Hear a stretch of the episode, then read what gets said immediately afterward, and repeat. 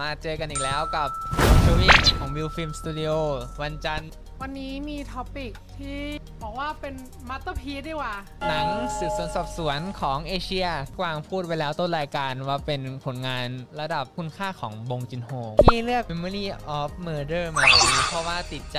จากการดูแบทแมนชื่อเรื่องอย่างเป็นทางการเลยก็คือ Memory of Murder เรื่องภาษาไทยคือฆาตกร ความตายและสายฝน ก็เป็นภาพยนตร์ดราม่าอาชญากรรม โดยอ่า Memories of Murder เนี่ย เป็นภาพยนตร์ที่เล่าเกี่ยวกับเกาหลีใต้ในช่วงยุคเวลา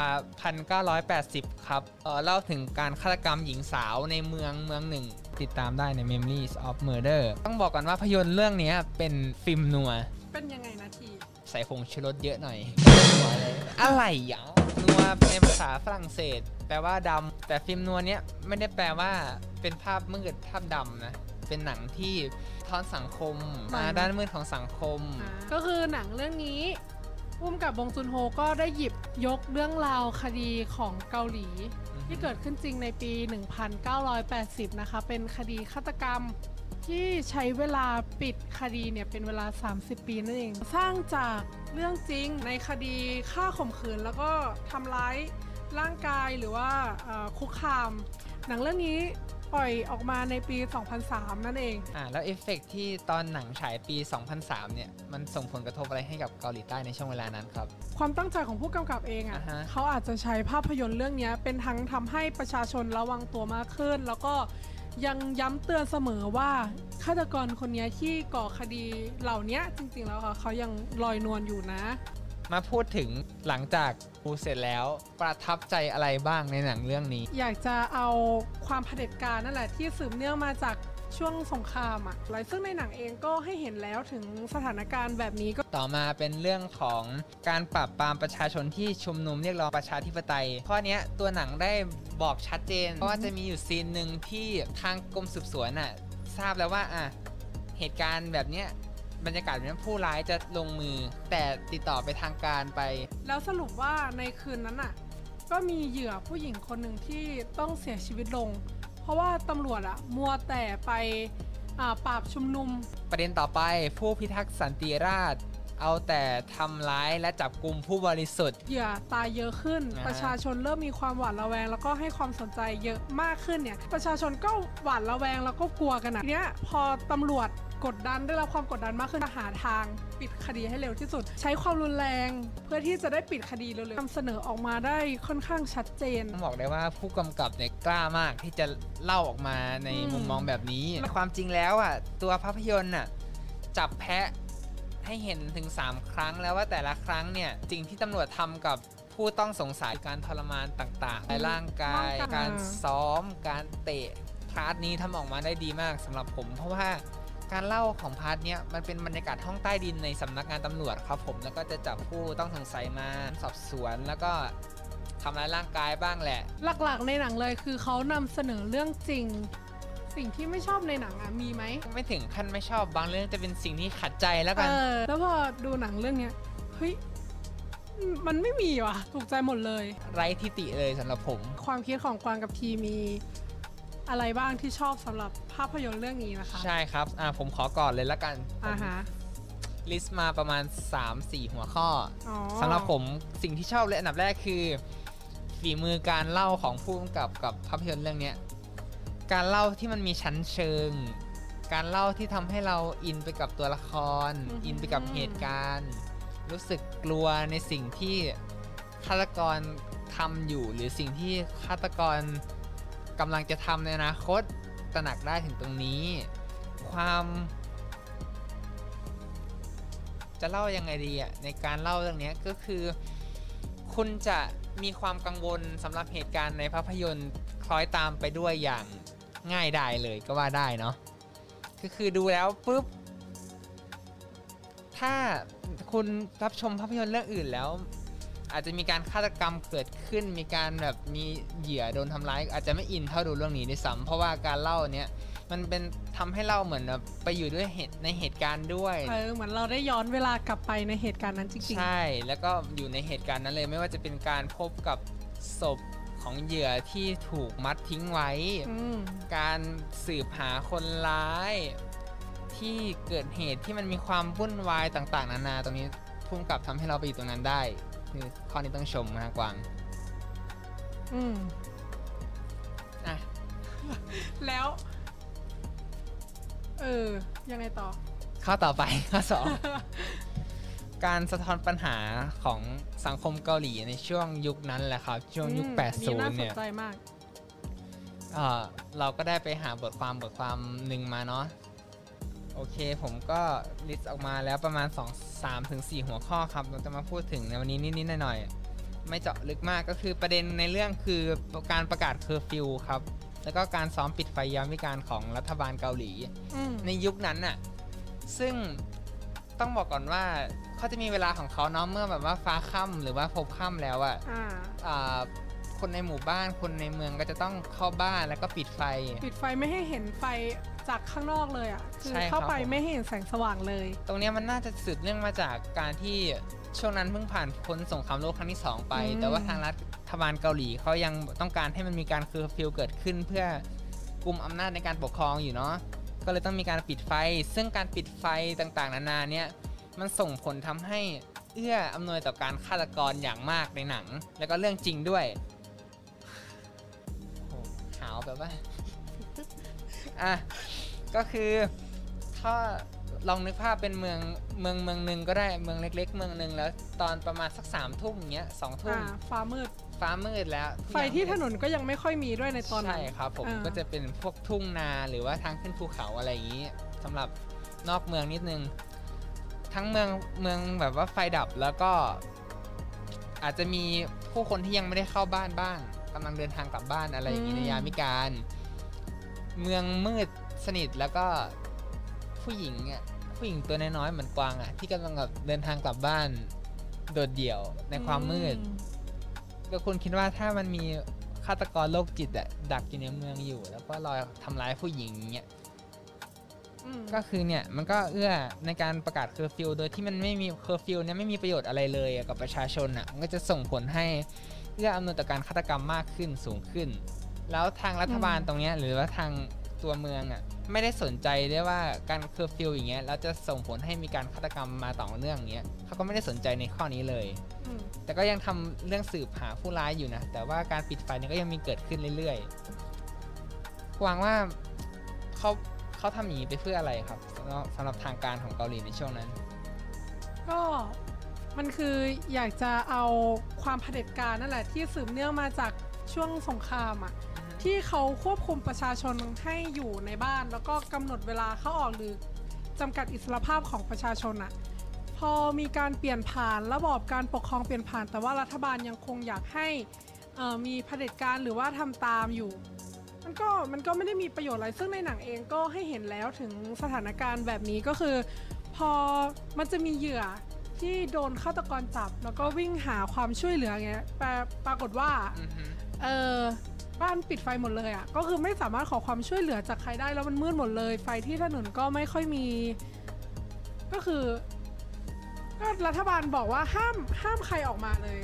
ครับอืมห้ามเปิดไฟด้วย ใช่ นี่คือกฎเหล็กเลยสำหรับตนเหยื่อนั้นเองก็ไม่สามารถขอความช่วยเหลือได้ แล้วก็ตัวฆาตกรเองเนี่ยคิดว่ามันทำให้ง่ายต่อการฆาตกรรมหรือว่ามีอาชญากรรมเกิดขึ้นได้ง่ายมาก ๆ เลย ถ้าเกิดมีอ่า การทำแบบนั้นเนาะใช่ในช่วงปีนั้น ใช่ครับผม ซึ่งก็ยังมีที่ถกเถียงกันอยู่ทุกวันนี้สำหรับกรณีนี้ต่อมาเป็นเรื่องของ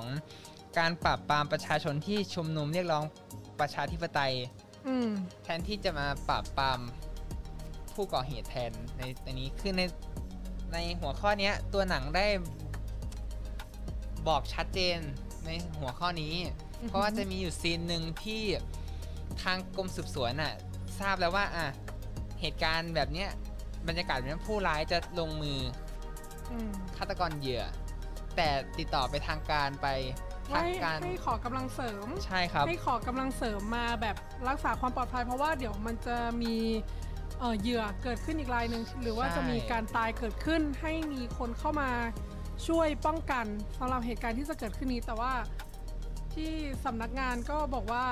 กองปราบปรามพิเศษอะอ่าทุกกองอะทำไมฮะกวาง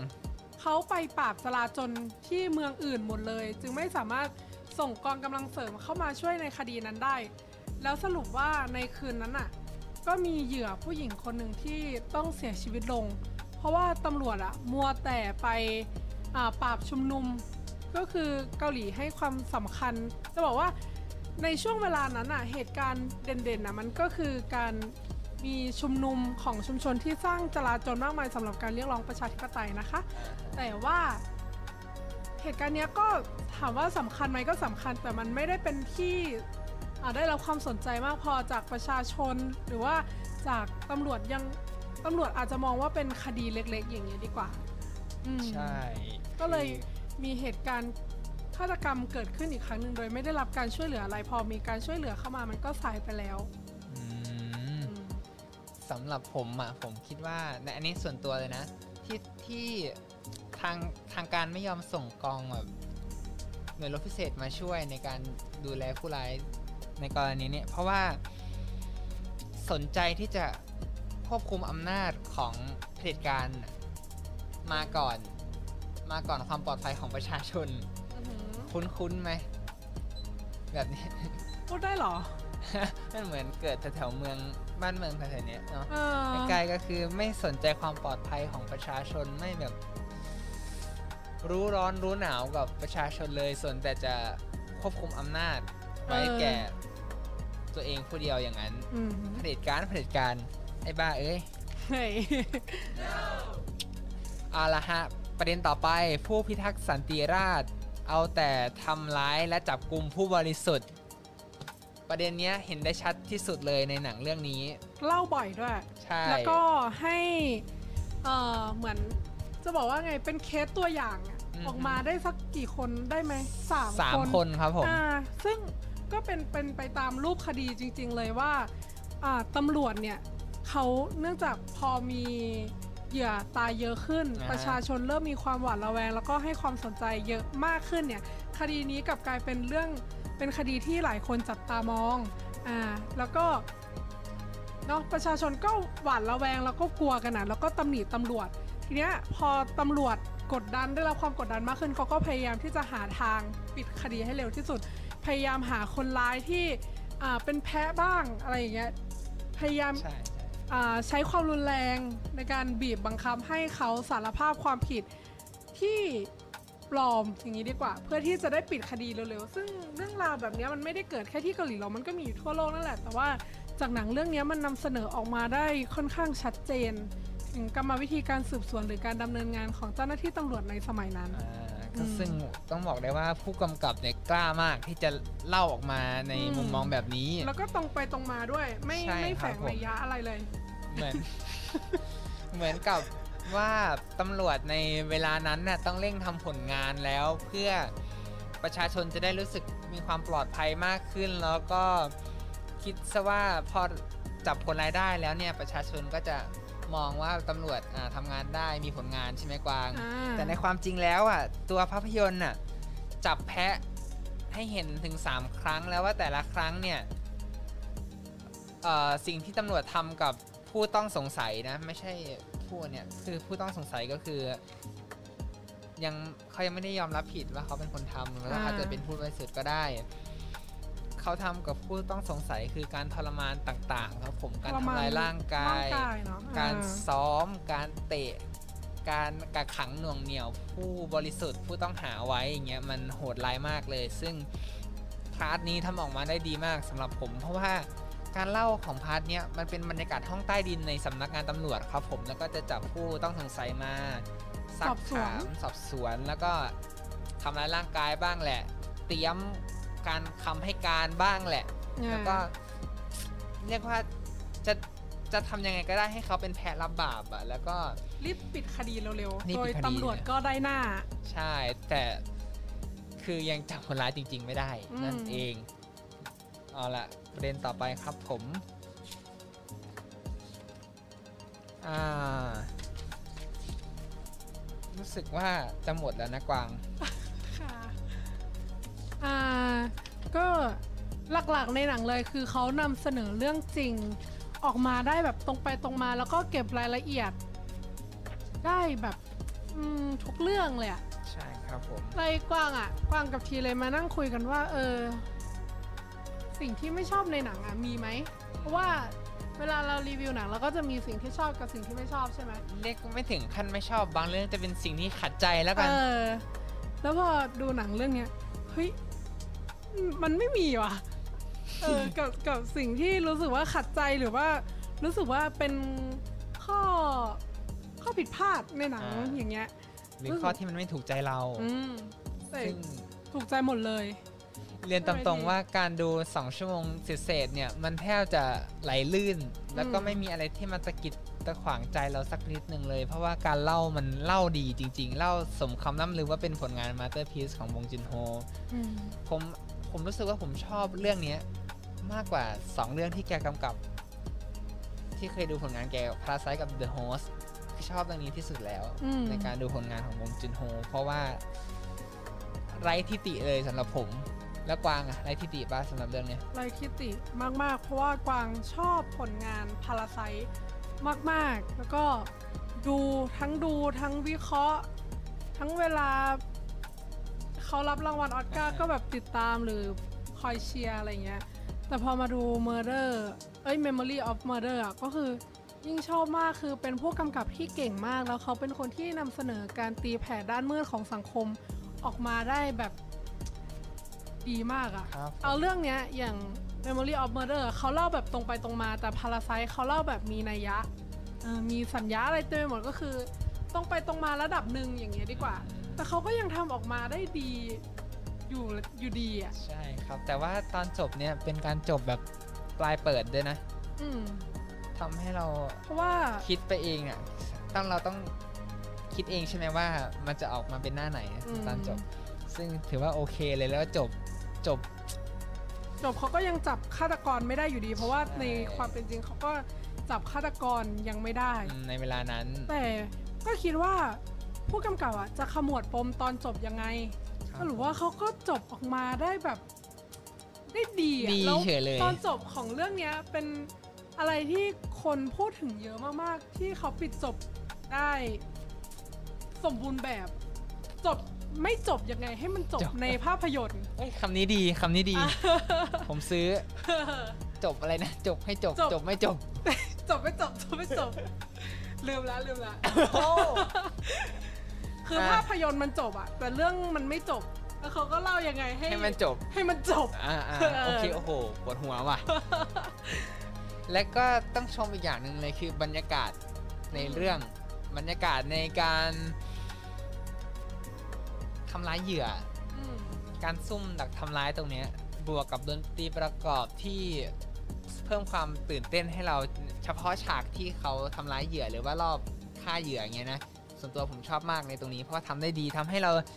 ตกใจอะสะดุ้งทั้งทั้งที่ไม่มีอะไรเลยอะจะใส่เสียงดนตรีมาตรึ้งก็สะดุ้งแล้วกวางชอบปะเห็นกวางบอกว่าชอบฉากที่คนร้ายดักซุ่มทำร้ายเหยื่ออ่าใช่ก็ คือมันมันให้เราเห็นสองมุมมอง ถ้าเป็นเหยื่อก็จะมีมุมมองของเหยื่อที่กำลังเดินไปในที่มืดๆแล้วก็ผู้กำกับเนี่ยให้เห็นอีกมุมหนึ่งในมุมมองสายตาของคนร้าย มันเหมือนมีเหยื่อผู้หญิงสองคนเดินมา แล้วเขาให้เห็นสายตาของคนร้ายว่า เอาหันไปทางไหนดี เหยื่อคนไหน เหยื่อคนไหนดี มันเลยทำให้เรารู้สึกว่า มันดำเนินเรื่องไปกับคนร้ายอะ มันดำเนินเรื่องไปกับตัวละคร แล้วก็กลิ่นอายภาพยนตร์ฉากต่างๆ ที่เขาเซตขึ้นมา มันดูสมจริงเข้ากับบรรยากาศในช่วงนั้นอ่าแล้วพอเขาเล่าความผิดพลาดทุกอย่างอะคือมันคือมันสมจริงอะใช่เออใช่ใช่เอาความจริงมาเล่าให้แบบยิ่งสมจริงมากขึ้น แล้วก็ให้เห็นภาพมากขึ้นกวางอะคิดว่าเขาเหมือนมาขยายภาพขยายความมากกว่าให้คนเข้าใจในคดีนั้น แล้วก็สร้าง แบบเรียกว่าเป็นระมัดระวังมากขึ้นในการใช้ชีวิตดีกว่า ก็คืออะขอขยายอีกนิดนึง อืม ผมชอบมากเลยฉากที่เขาทำร้ายเหยื่อครั้งแรกใน ในการดักซุ่มเหยื่อครั้งแรกอะ่ะในจะเป็นบริเวณทุ่งกว้างอะ่ะ เป็นทุ่งนา แล้วเหยื่อก็จะเดินไปตามอ่าคันนา โดยมีผู้ร้ายดักซุ่มอยู่ข้างทางเงี้ยอ่าผมแบบชอบมากในตรงเนี้ย แล้วมันเหมือนเหมือนผู้ร้ายวิ่งออกมาจากใช่ใช่ใช่จากใช่ นาใช่ไหมซึ่งตรงเนี้ยมันทำให้บรรยากาศเรารู้สึก ตกใจกจลัริวงฉากนั้นอะตกก่อนก่อนตกใจก็คือมันจะเป็นความรู้สึกลุ้นพะวงห่วงอะๆห่วงเรียกว่าอะไรวะห่วงผู้หญิงดีกว่า มันแบบให้เราแบบมัวันงมีเวงคไปวามตามเอาใจตัวละช่วยคอะรว่า ใช่เฮ้ยอย่าเดินไปเลย อย่าเดินไปตรงนั้นเลหรืย อไม่ก็แบบคุณรีบวิ่งไปเหอะคุณอย่าเดินอะไรอย่างงี้ใช่ไหมอ่านั่ นั่นแหละ ซึ่งตรงเนี้ยทำได้ดีมาก ๆ ก็สำหรับใครที่ชอบอะไรที่มันตื่นเต้นตื่นเต้นสำหรับฉากนี้ผมแนะนำเลเราใจระทึย กขวัญ ใช่ เอาละหมดเวลาของเราแล้วครับ หมดมาประมาณ2-3นาทีแล้วโอเคสำหรับวีคนี้จบไปแล้วครับสำหรับเอ่อ Memory of Murder อาทิตย์หน้า เราจะพูดคุยเกี่ยวกับอะไรก็รอติดตามเนาะใช่ในวันจันทร์นะคะ6โมงเย็นกับรายการ Now Showing พบกับเราสองคนเหมือนเดิมกวางกับทีค่ะ เดี๋ยว Yeah วันนี้ขอบคุณทุกคนที่ติดตาม ครับสำหรับฝากกดไลค์กดแชร์นะคะกดไลค์กดแชร์อะไรครับ กดไลค์กดแชร์เพจ View Film Studio ของเรานั่นอ่าเองทั้งช่องทาง Instagram YouTube แล้วก็ Facebook ครับผมสำหรับวันนี้ลาก่อนสวัสดีครับ สวัสดีค่ะ บ๊ายบายค่ะ